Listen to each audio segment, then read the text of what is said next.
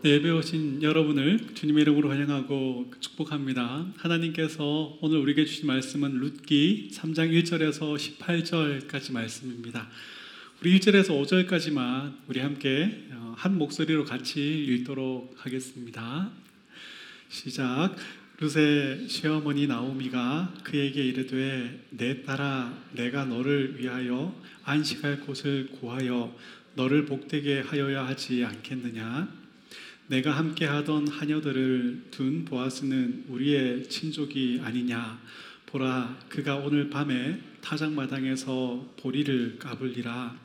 그런즉 너는 목욕하고 기름을 바르고 의복을 입고 타작마당에 내려가서 그 사람이 먹고 마시기를 다하기까지는 그에게 보이지 말고 그가 누울 때에 너는 그가 눕는 곳을 알았다가 들어가서 그의 발치 이불을 들고 거기 누우라.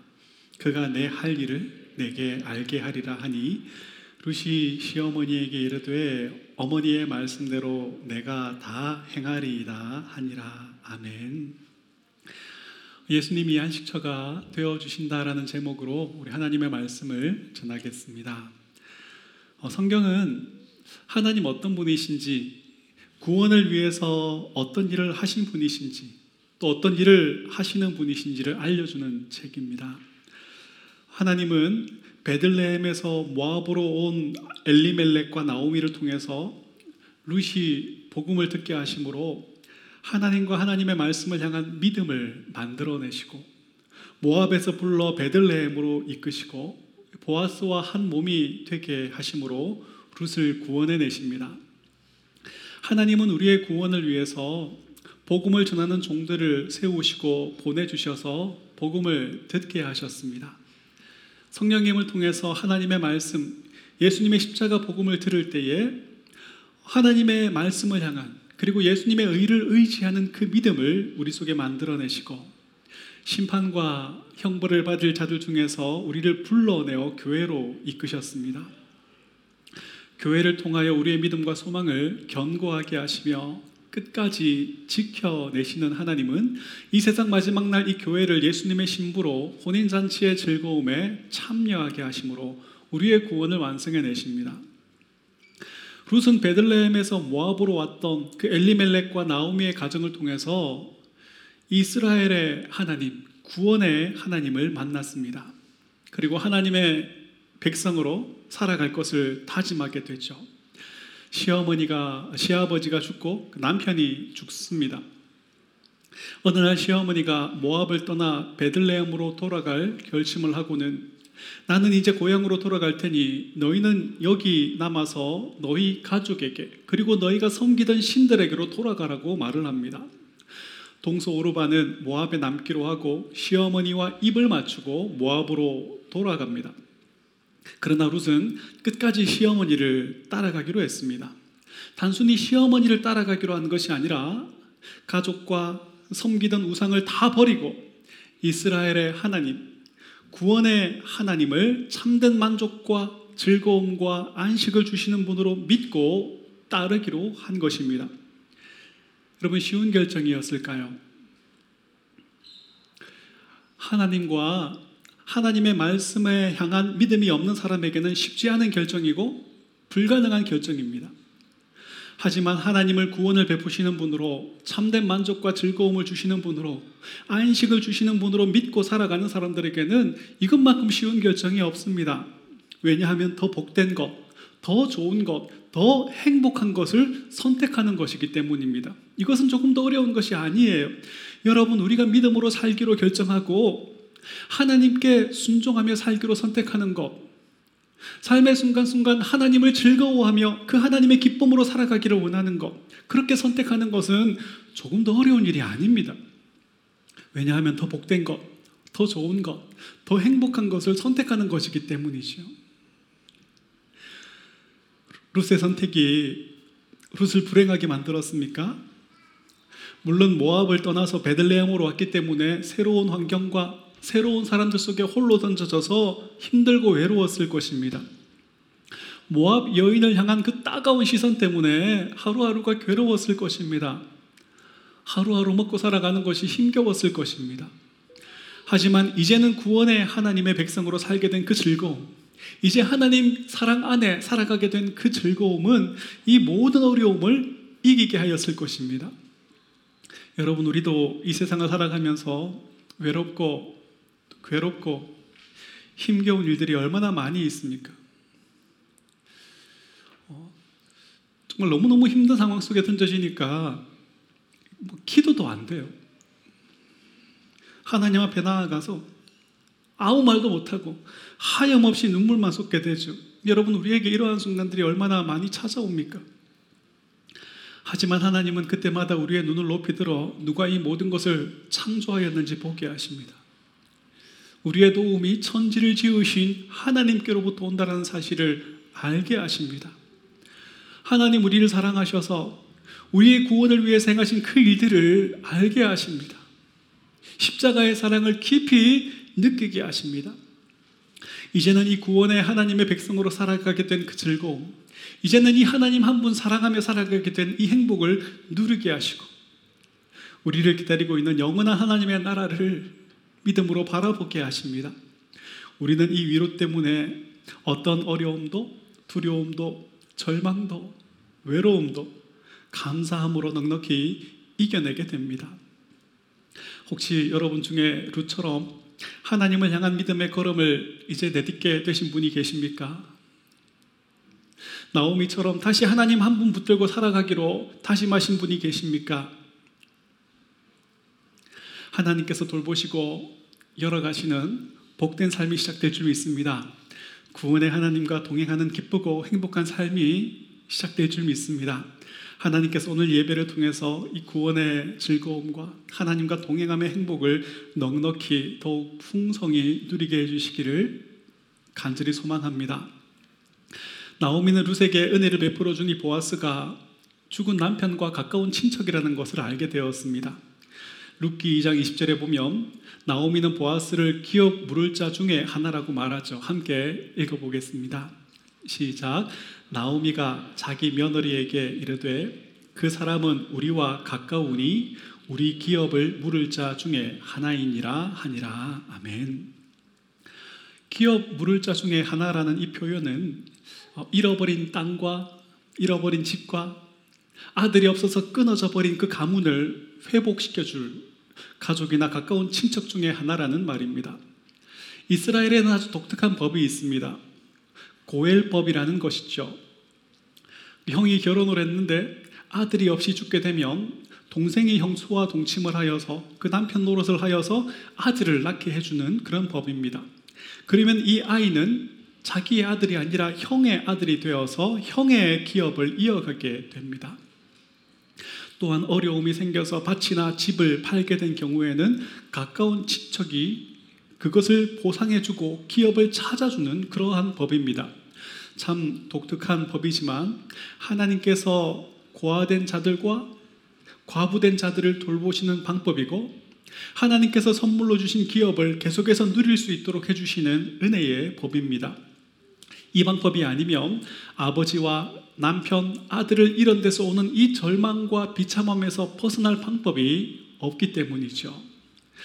그런데 여러분 기업을 물어주어야 하는 사람의 입장에서는 이게 별로 그냥 마냥 유쾌한 일이 아닙니다.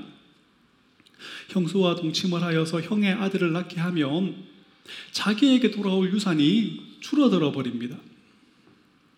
그 형이 장자인 경우에는 두 배의 유산이 상속되기 때문에 자기에게 돌아오는 그 유산은 보통 줄어드는 것이 아닙니다. 밭이나 집을 찾아주는 것도 마찬가지입니다. 남의 부채를 다 갚아주어야 하는 일이기 때문에 막대한 손해를 보아야 하는 일입니다.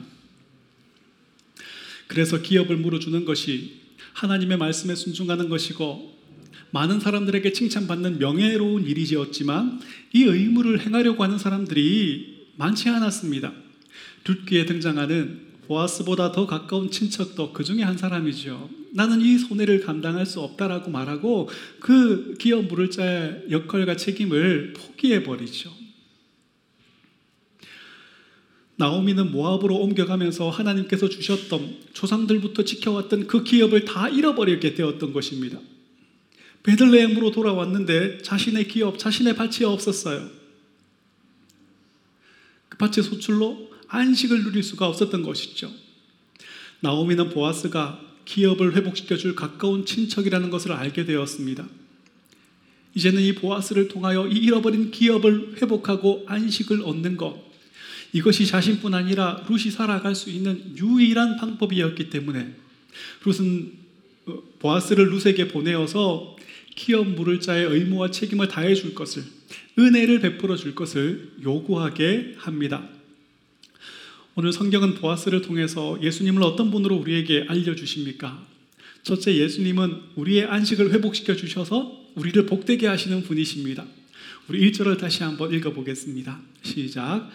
룻의 시어머니 나오미가 그에게 이르되 내 딸아 내가 너를 위하여 안식할 곳을 구하여 너를 복되게 하여야 하지 않겠느냐 아멘 나오미는 이 보아스가 룻과 자신을 이 비참함에서 건져줄 안식과 즐거움을 회복시켜줄 그 능력이 있는 자임을 알았습니다 그래서 룻을 보아스에게 보내어서 옷자락으로 덮어주기를 요구하게 하였습니다. 우리 7절에서 9절을 보겠습니다.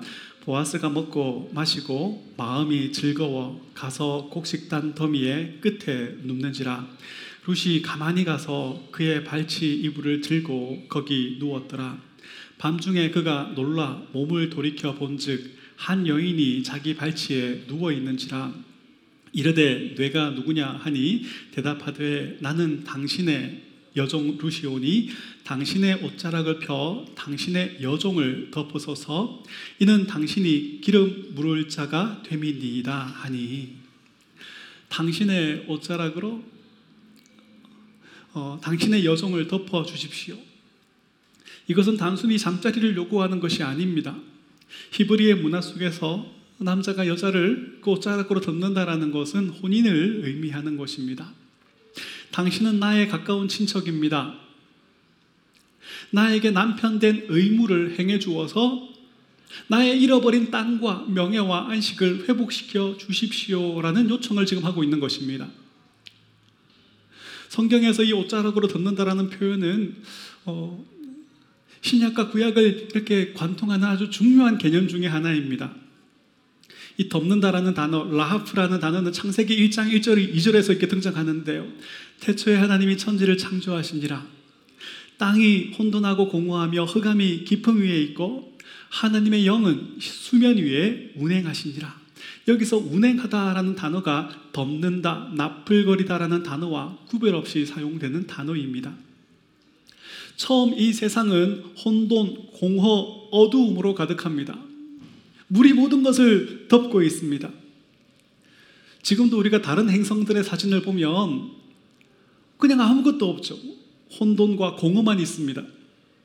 만일 태양이 없다면 그 행성은 그냥 어두움으로 가득할 것입니다. 그 모습이 처음 이 세상의 모습이었습니다. 그런데 하나님은 혼돈, 공허, 흑암, 물만 있는 이 세상을 운행하십니다. 이 운행한다라는 말은 암탉이 달걀을 이렇게 품고 있는 모습입니다. 암탉이 달걀을 품으면 새로운 생명이 탄생하죠. 알에서 나온 병아리는 알과 전혀 다른 모습이죠. 하나님께서 혼돈, 공허, 어두움만 있는 이 세상을 그 날개로 덮어 품으십니다. 그러니 어떤 일이 일어납니까? 전혀 다른, 전혀 새로운 모습으로 만들어집니다. 혼란과 공허와 흑암과 물만 있던 이 세상은 생명과 아름다움으로 가득 차게 되었습니다.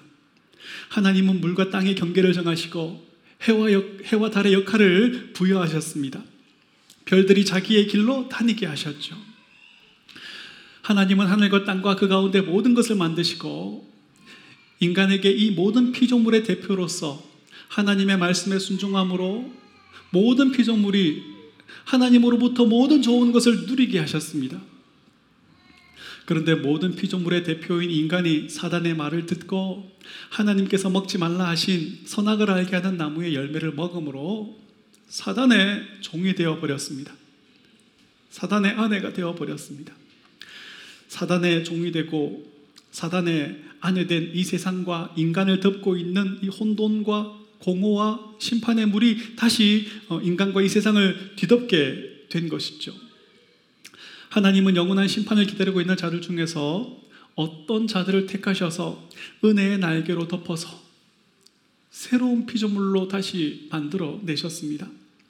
하나님은 우상을 섬기며 자기를 즐겁게 하며 살아가던 그 아브라함을 품어서 하나님을 사랑하고 하나님을 즐거워하고 하나님께 순종함으로 하나님을 높이는 새로운 피조물로 만들어 내십니다. 하나님은 아브라함을 새로운 피조물로 만들어 내시면서 하늘의 별과 같이 바다의 모래 같이 이 새로운 피조물들을 많이 만들어 내시겠다 약속하셨습니다. 하나님께서 새로운 피조물들을 만들어 내시는 구체적인 방법이 무엇입니까? 그 날개로 품는 것입니다. 어린 양의 피, 예수님의 의로 이 죄인들의 이 죄인됨을 덮어버리는 것입니다. 성막과 성전은 이 사실을 시각적으로 우리에게 잘 보여주는 것이죠. 이 성막과 성전의 가장 핵심적인 장소가 하나님께서 임재해 계신 지성소입니다. 이렇게 커튼이 있고 커튼 속 커튼 뒤쪽에 지성소가 있죠. 가운데 이렇게 법궤가 놓여 있고 이 법궤는 스랍이라는 두 천사의 날개 아래 놓여져 있습니다. 1년에 한 번 대속죄일에 대제사장이 어린 양의 피를 들고 이 커튼을 열고 지성소에 들어가서 그 언약궤에 있는 법궤에 이렇게 붓는 것이죠. 무엇을 보여줍니까? 하나님께서 그의 백성의 죄를 어린 양의 피로 예수님의 피로 덮으신다라는 것을 보여주는 것입니다. 신명기에서도 이 덮어주심이 나타납니다. 신명기 32장 11절 12절 우리 같이 한번 읽어볼까요? 시작 마치 독수리가 자기 보금자리를 어지럽게 하며 자기의 새끼 위에 너풀거리며 그의 날개를 펴서 새끼를 받으며 그 날개 위에 그것을 없는 것 같이 여호와께서 홀로 그를 인도하셨고 그와 함께한 다른 신이 없었더라. 아멘. 여기서 너풀거리다에 사용된 단어가 라프 덮어심입니다. 신명기의 배경은 광야이죠. 이 광야가 히브리어로 토후인데 창세기 1장 2절에 혼돈이라고 쓰여진 그 단어와 같은 단어인 거예요. 뭔가 계속 이렇게 연결이 되는 것 같은 느낌이 드시죠? 혼란과 어두움을 품어 새로운 피조물을 만들어내신 하나님은 죄로 죽을 수밖에 없는 죄인들을 어린 양의 피로 덮어서 새로운 하나님의 백성으로 새로운 피조물로 만들어내십니다. 그리고 그들을 광야에서도 그 은혜의 날개로 덮어 안전하게 보호하시고 약속의 땅을 차지하여 누리게 하십니다. 여러분 루시 보아스에게 당신의 옷자락으로 여종을 덮어 주십시오라고 했던 이 요청은 예수님 당신의 옷자락으로 이 죄인을 덮어 주십시오. 예수님 당신의 피로, 당신의 의로 이 죄인을 덮어 주십시오라는 요청과 같은 거예요. 예수님은 예수님을 구원자로 참된 안식을 주시는 분으로 믿고 의지하는 자들을 그 날개로 품어서 그 옷자락으로 품어서 새로운 피조물로 만들어내십니다. 할렐루야. 고린도후서 5장 17절을 우리 같이 읽어보겠습니다. 시작. 그런즉 누구든지 그리스도 안에 있으면 새로운 피조물이라 이전 것은 지나갔으니 보라 새 것이 되었도다. 아멘. 바로 이 내용을 지금 루키가 우리에게 설명해 주고 있는 것입니다. 루시 보아스에게 어, 그 옷자락으로 품어줄 것을 요청을 하죠. 그런데 보아스는 더 가까운 친척이 있기 때문에 그가 확실한 거절의 의사를 어, 표현하고 그것을 확인한 후에 어, 그가 기업 물을 자의 책임을 다하지 않겠다라고 하면 내가 너에게 기업 물을 자가 되어 주겠다라고 약속을 합니다. 그리고 15절을 보면 보아스가 룻에게 곡식을 여섯 번 부어서 줍니다. 같이 한번 읽어볼까요? 시작. 보아스가 이르되 내 겉옷을 가져다가 그것을 펴서 잡으라 하매 그것을 펴서 잡으니 보리를 여섯 번 되어 룻에게 지워주고 성읍으로 들어가니라. 여섯 번이 얼마나 많은 양인가? 이거 중요한 것이 아닙니다. 여섯 번을 데워 주었다라는 것이 중요합니다. 여섯 번을 데워 주었다라는 것이 무슨 의미입니까? 이 출애굽기와 레위기와 신명기에 나오는 그 안식년 규례에 따르면 6년은 봉사와 수고의 기간입니다. 그리고 7년은 안식의 해입니다. 지금 보아스는 룻에게 여섯 번의 보리를 부어주므로 이제 너의 수고와 아픔의 시기는 다 지나갔다라는 것을 상징적으로 알게 해주는 것입니다. 내가 너에게 반드시 반드시 안식을 누리게 해주겠다. 이걸 지금 상징적으로 약속하고 있는 거예요. 여러분, 우리는 모두 죄로 인해서 죽음과 하나님의 심판과 영원한 형벌을 피할 수 없게 되었습니다. 루처럼 나오미처럼 절망과 비참함에 빠졌는데 그 누구도 우리를 건져줄 자가 없습니다. 그런데 예수님은 우리를 대신하여 십자가에서 우리가 받아야 할 심판과 형벌을 다 받아내셨습니다. 우리가 구원을 얻는 유일한 방법은 예수님께서 십자가의 피로 당신의 의로 불의한 우리를 덮어 하나님께 의롭다 여김을 받게 해 주시는 것 뿐입니다. 죄로 인해서 하나님과 원수가 되어버린 우리는 예수님을 통해서만 하나님과 화평을 누리게 되고 하나님이 주시는 안식을 누릴 수 있습니다. 그런데 죄로 인해서 이 눈이 어두워져 버린 인간은 끊임없이 하나님이 아닌 다른 것으로 안식을 얻으려고 합니다. 어떤 사람은 돈을 많이 쌓아 놓는 것으로, 어떤 사람은 많은 친구를 만드는 것으로, 어떤 사람은 남에게 인정받고 칭찬받는 것으로 만족을 얻으려고 하고 안식을 얻으려고 합니다. 어떤 사람은 성적인 쾌락을 통해서, 어떤 사람은 술이나 약물로 잠시나마 안식을 누려보려고 합니다. 하지만 이러한 것들이 주는 안식은 더 큰 갈증만 만들어낼 뿐이죠. 예수님께서 사마리아 수가성의 그 우물가에서 만나 주신 여인을 보십시오. 여러 명의 남편으로 이 세상의 것으로 이 세상의 방법으로 목마름을 해결하려고 하였고 안식을 얻어내려고 하였습니다. 그런데 결국 해결하지 못하고 한낮에 사람들의 눈을 피해서 우물을 찾아왔습니다. 요한복음 4장 13절 14절에서 예수님은 이 여인에게 이렇게 말씀하십니다. 이 우물물을 마시는 자마다 다시 목마려거니와 내가 주는 물을 마시는 자는 영원히 목마르지 아니하리니 내가 주는 물은 그 속에서 영생하도록 솟아나는 샘물이 되리라. 아멘. 세상이 아니라 예수님이 많은 남편이 아니라 한 분 우리의 참된 신랑이신 예수님이 우리에게 안식과 즐거움과 생명을 주십니다. 예수님은 사단의 종이 되어서 안식을 빼앗겨 버린 우리에게 내게로 와서 쉬어라. 내가 너희를 쉬게 하리라 말씀하십니다. 내게로 와서 값없이 먹고 값없이 마셔라. 내가 너희에게 영원한 안식과 즐거움을 주리라. 나를 믿는 자는 영원히 목마르지 아니하리라 말씀하십니다. 예수님만이 그 옷자락으로 죄인된 우리를 덮어 죄와 사망으로부터 우리를 자유롭게 하시고 영원한 생명과 안식과 즐거움을 누리게 하시는 분이십니다. 남들보다 더 나은 옷을 입었다고 자기의 자기의 의, 자기의 공로, 뭐 자기의 그런 어, 만들어낸 것들을 가지고 하나님께 나아가는 자는 어리석고 미련한 자입니다. 하나님은 이런 자를 잔치자리에서 쫓아내시죠. 왕이 아들의 혼인 잔치에 사람들을 초청했습니다. 초청받은 사람들이 귀족들이었겠죠. 그들이 다 거절을 하게 되죠. 왕이 종들을 보내어서 길거리에서 아무나 데리고 오라고 합니다. 수많은 사람들이 초청을 받아서 왔겠죠. 어, 그 중에 한 사람은 이 막 끌려온 사람들의 옷차림을 보고 자기가 이 사람들보다 낫다라는 확신을 가지게 되었습니다. 고대 사회에서 옷은 그 신분을 상징하는 것이죠. 나의 신분이 이들과 비교할 수 없이 괜찮다라고 느낀 이 사람은 왕이 준비해 준 옷을 입지 않고 자기의 옷을 여전히 입고 있었습니다. 하지만 왕은 왕이 준비해 주지 않은 다른 옷을 입고 있는 이 사람을 쫓아내어 버리죠. 여러분 우리가 하나님 앞에 의롭다 얘기를 받는 방법은 내가 다른 사람보다 착하게 살았다라는 그 옷, 내가 다른 사람보다 종교적으로 열심히 살아냈다라는 그, 옷, 그 옷을 입고 하나님 앞에 서면 안 되는 것입니다.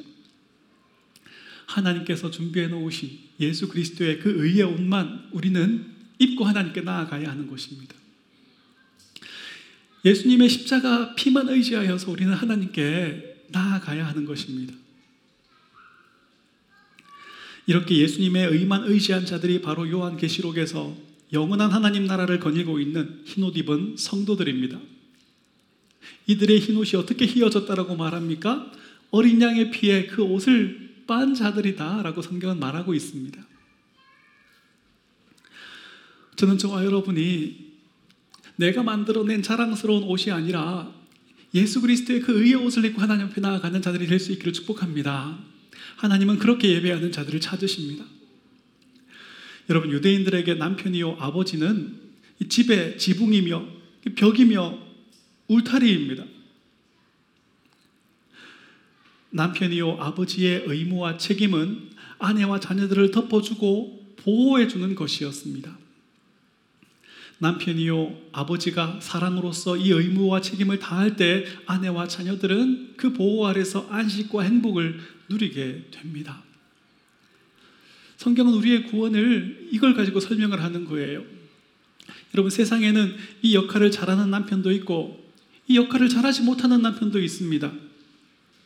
우리는 이 역할을 잘하는 남편이든 잘하지 못하는 남편이든 이 역할을 잘하는 남편의 아내이고 자녀이건 이 역할을 잘하지 못하는 남편의 아내이고 자녀이건 상관없이 예수님이 우리의 참된 남편이시요 아버지로서 이 책임과 의무를 성실히 수행해 내고 있음을 믿어야 합니다.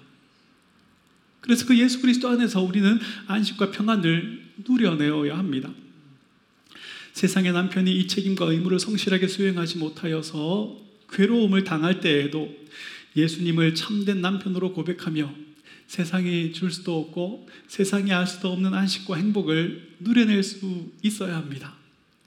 예수님을 안식처럼 믿고 그 옷자락에 덮어주신만을 의지함으로 구원의 기쁨과 하나님과 동행하는 이 복과 즐거움을 풍성히 누리며 살아가는 새생명교회 성도님들 되시기를 주님의 이름으로 축복합니다.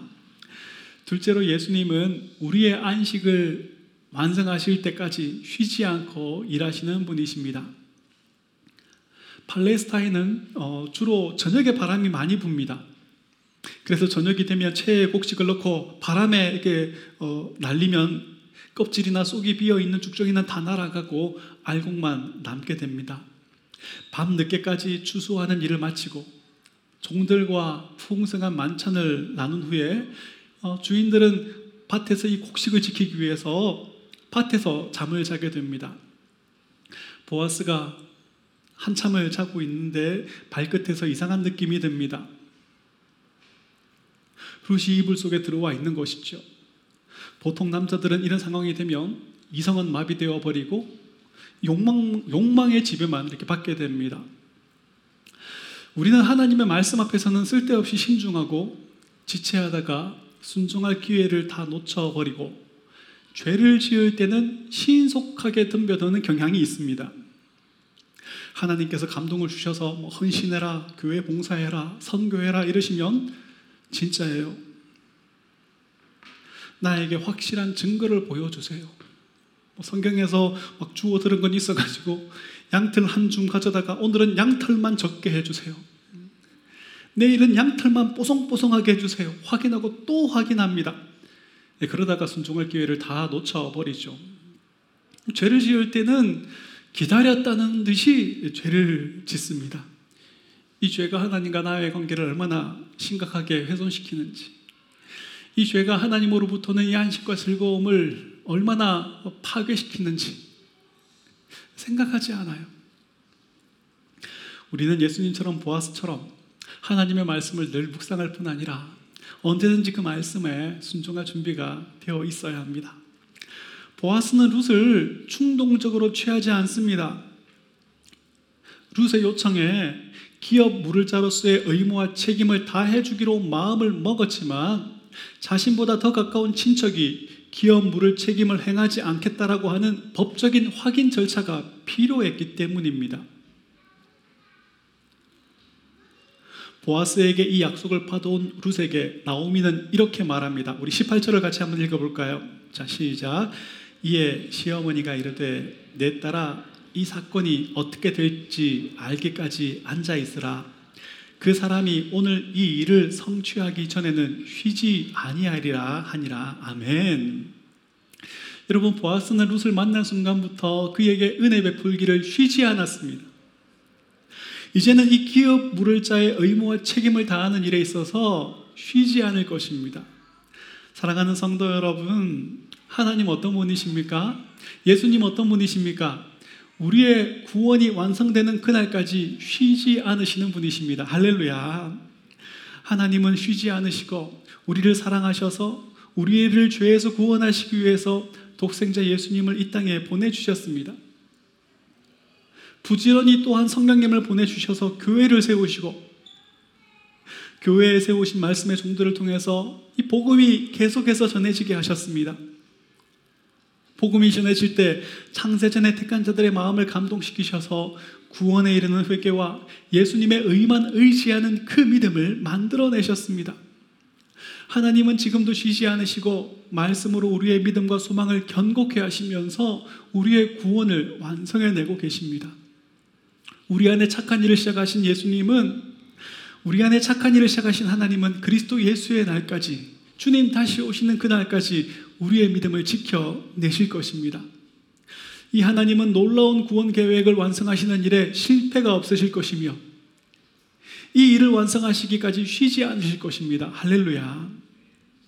이렇게 우리의 구원은 쉬지 않고 일하시는 하나님의 열심으로 시작되고 이 하나님의 열심으로 완성되는 것입니다. 구원에 있어서 우리가 해야 할 일이 있습니까? 아니, 구원에 있어서 우리가 할 수 있는 일이 있습니까? 착하게 사는 것이나 이 종교적인 열심이 우리가 얻은 이 구원의 보탬이 되는 것입니까? 우리가 지켜낸 율법이 우리가 얻은 이 구원의 보탬이 되는 것입니까? 아닙니다. 바울은 이 모든 것을 다 싸잡아서 배설물이라고 표현하였습니다. 우리는 구원에 있어서 보탤 것이 아무것도 없습니다. 오직 하나님의 은혜만, 예수님의 십자가만 우리를 구원합니다. 그래서 나오미는 룻에게 이렇게 말합니다. 내 딸아, 이 사건이 어떻게 될지 알기까지 그냥 가만히 앉아 있어라. 하나님 우리에게 말씀하십니다. 너희는 가만히 있어. 추가 하나님 됨을 알지어다. 구원에 있어서 우리가 해야 하는 일은 홀로 일하시는 하나님, 홀로 우리를 위하여 싸우시는 하나님, 홀로 우리의 구원을 완성해 내시는 그 하나님을 큰 소리로 찬송하고 그 하나님을 즐거워하는 것입니다. 우리는 고통과 절망의 순간에도 하나님께서 모든 것이 합력하여 선을 이루고 계시며 지금도 쉬지 않고 우리의 구원을 위해서 일하고 계시며 마침내 완성해 내실 것을 믿기 때문에 이 절망의 옷을 벗고 기쁨의 옷을 입는 것입니다. 항상 기뻐하고 쉬지 않고 기도하고 모든 일에 감사하게 되는 것이죠. 홀로 일하시고 홀로 싸우시고 홀로 우리의 구원을 완성해 내시는 이 하나님을 큰 소리로 찬송하며 영원히 즐거워하는 새생명교회 성도님들 되시기를 주님 이름으로 축복합니다. 예수님 우리의 안식을 위해서 어, 우리에게 안식을 주셔서 복되게 하시는 분이십니다. 그리고 예수님은 어, 우리가 안식을 누릴 때까지 쉬지 않고 일하시는 분이십니다. 우리는 이 예수님께 어떻게 나아가야 합니까? 어떤 모습으로 우리는 이 예배로 나아가야 합니까? 어떤 모습으로 주님 다시 오심을 기다리며 살아야 합니까? 2절에서 4절의 내용을 보면 나오미가 이 룻을 보아스에게 보내면서 아무렇게나 보내지 않습니다. 그냥 보내지 않아요. 철저하게 준비를 시킵니다. 목욕을 하고 기름을 바르고 단정한 의복을 입고 타작마당에 내려가서 보아스가 먹고 마시기를 다 할 때까지 보아스에게 보이지 말고 있다가 그가 누울 때 그가 눕는 곳을 알았다가 들어가서 그 발치에 이불을 들고 거기 누우라고 말합니다. 나오미는 지금 룻을 철저하게 준비시켜서 보냅니다. 누구의 마음에 들기 위해서요? 딱 한 사람, 보아스의 마음에 들게 만들기 위해서. 사랑하는 성도 여러분, 우리는 오늘 이렇게 한 분 하나님을 예배하기 위해서 모였습니다. 어떤 사람은 하나님은 중심을 보시기 때문에 우리의 외모나 우리의 옷차림은 중요하지 않다라고 말합니다. 그러나 정말 우리의 외모나 옷차림은 전혀 중요하지 않은 것입니까? 저는 하나님 우리의 겉모습은 받지 않으실지 모르지만 이 겉모습을 준비하는 우리의 마음의 예배는 받으신다라고 생각합니다. 저도 주일이니까 이렇게 옷을 입습니다. 주일 아니면 머리가 이렇게 올라가 있는 일이 없어요. 어떤 마음으로 이렇게 신경을 씁니까? 오늘은 나의 왕, 나의 하나님을 만나고 높여 예배하는 날이기 때문입니다. 하나님 제가 입은 이 옷의 메이커에는 관심이 없으실 거예요. 하지만 이 옷을 준비하여 입은 저의 마음의 예배는 기쁘게 받으셨을 것입니다. 하나님 우리의 헌금의 액수를 보시고 받으시는 분은 아니십니다. 하지만 일주일의 삶 속에 하나님 우리의 참된 삶의 주인이시며 하나님 삶의 모든 순간 은혜로 나를 돌보아 주고 계심에 감사하는 마음으로 준비하여 드리는 헌금과 우리를 하나님은 기쁘게 받으실 것입니다. 여러분은 이 예배에서 다른 사람의 관심이 아니라 오직 하나님의 얼굴만 구하고 계십니까? 다른 사람의 관심, 뭐 다른 사람의 눈치 보지 않고 온전히 하나님께 여러분의 마음을 쏟고 계십니까? 저는 이 예배의 전체적인 분위기 때문에 혹은 새생명 교회의 이 예배 분위기 때문에 막 손뼉도 못 치고 손도 못 들고 일어서지도 못하고 막 그렇지 않았으면 좋겠어요. 다른 사람의 예배에 방해가 되지 않을 정도라면 온전히 하나님께 마음을 쏟는 일에 누구의 방해도 받지 않기를 바랍니다. 하나님은 그렇게 하나님 한 분만 바라보고 그 하나님께 집중한 예배를 받으시고 그런 예배자들을 찾으십니다. 또한 여러분은 어떻게 예수님 다시 오실 날을 기다리고 계십니까? 우리의 신랑 되신 예수님을 사랑하고 그 음성 듣기를 사모하고 그 예수님을 높이고 그 예수님을 즐거워하며 예수님 다시 오실 날을 기다리고 계십니까? 이 세상이 주는 위로와 즐거움이 아니라 마지막 날에 우리 주님의 위로와 우리를 안아주심, 우리의 상처를 싸매어 주심만 바라보며 우리 주님 다시 오심을 하루하루 기다리고 계십니까?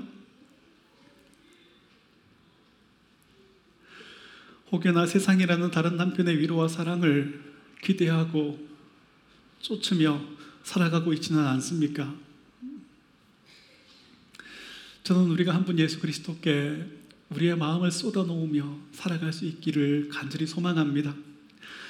비가 폭포같이 쏟아지는데 우산 없이 바깥에 나가면서 나는 안 젖으면 어떡하지? 이런 고민은 할 필요가 없습니다.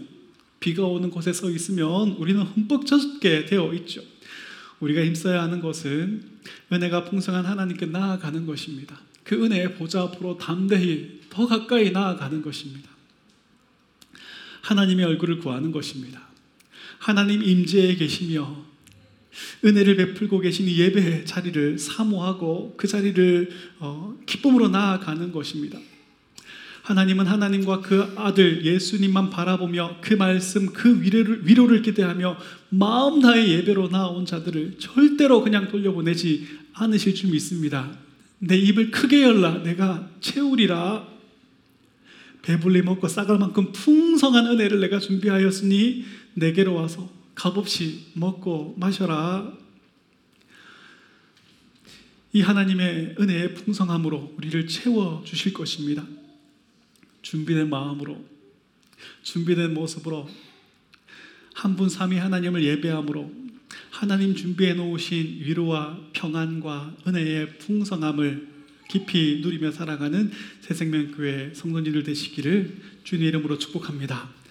다시 오실 예수님만 사랑하고 그 예수님께 위로와 소망을 둠으로 큰 기쁨으로 주님 곁에 서게 되는 저와 여러분 될 수 있기를 주님의 이름으로 축복합니다.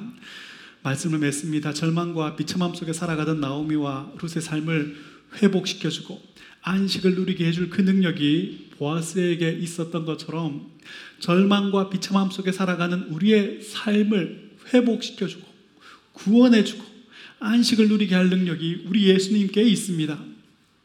예수님은 예수님께 나오는 모든 자들에게 구원이 되시고 참된 안식처가 되십니다. 이스라엘을 지키시는 자는 졸지도 주무시지도 않는다 말씀하신 것처럼 예수님은 우리의 구원이 완성될 때까지 쉬지 않으실 것입니다. 우리는 다시 오실 예수님의 신부들입니다. 몸과 마음을 단정하게 하고 우리의 마음과 우리의 시선을 오직 예수 그리스도께 두고 예수님께서 기쁘게 받으시는 예배와 삶으로 예수님께 영광이 되고 예수님의 기쁨이 되는 새생명교회 모든 성도님들 될 수 있기를 주님의 이름으로 축복합니다.